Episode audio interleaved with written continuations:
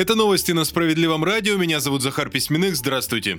Упростить правила погашения ипотечных кредитов. С таким предложением выступили в партии «Справедливая Россия за правду». Речь о внесении средств материнского капитала в счет жилищного займа. Сергей Миронов обратил внимание на то, что сейчас закон прямо указывает на возможность использования мат-капитала для погашения ипотеки. При этом, подчеркивает лидер «Справедливоросов», многие банки выставляют для заемщиков различные ограничения. Порой кредитор не может выбрать, какую часть долга закрыть мат-капиталом – основную или проценты. Кроме того, возможно уменьшить увеличить лишь сумму, а не срок кредита. Таким образом, уверен Сергей Миронов, банки создают условия, которые удобны лишь бизнесменам, а по задумке государства материнский капитал должен быть выгоден семьям закрепить государственную идеологию в Конституции России. С таким предложением выступил глава Следственного комитета Александр Бастрыкин. По его мнению, необходимо продолжить работу над основным законом, и в нем важно закрепить госидеологию и основные цели российского общества. Инициативу частично поддержали и некоторые депутаты Госдумы. Добавлю, сейчас 13 статья Конституции гласит, что в России никакая идеология не может быть установлена в качестве государственной или обязательной.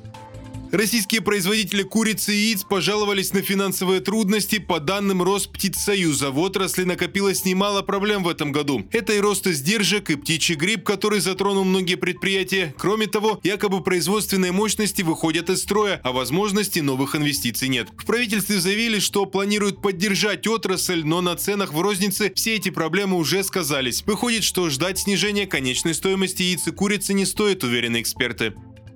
Продолжит выпуск новости Центра защиты прав граждан. 80 тысяч рублей не досчитали в социальном фонде многодетной матери, ну а наши правозащитники помогли добиться справедливых выплат. Эта история началась после того, как Елена Петрова вышла на пенсию. При этом размер ее ежемесячных выплат постоянно менялся. Женщина не могла понять почему. Через некоторое время такие колебания закончились, и Елена Петрова начала получать 14,5 тысяч рублей. Женщина не поняла, почему суммы менялись и как сумма в итоге стала именно такой. С этими вопросами вопросами она пришла в Центр защиты прав граждан. Наши специалисты составили и помогли направить заявление в соцфонд с просьбой дать развернутый ответ, каким образом происходил расчет пенсии. Пришел ответ, юристы Центра его изучили и выяснили, что почему-то для расчета чиновники взяли заработную плату за 32, а не 60 месяцев работы. Правозащитники обратились к бывшему работодателю Елены Петровой, уточнили все данные и повторно направили заявление в соцфонд. Спустя некоторое время там Елене Петровой сообщили об изменении пенсии. Выплаты увеличились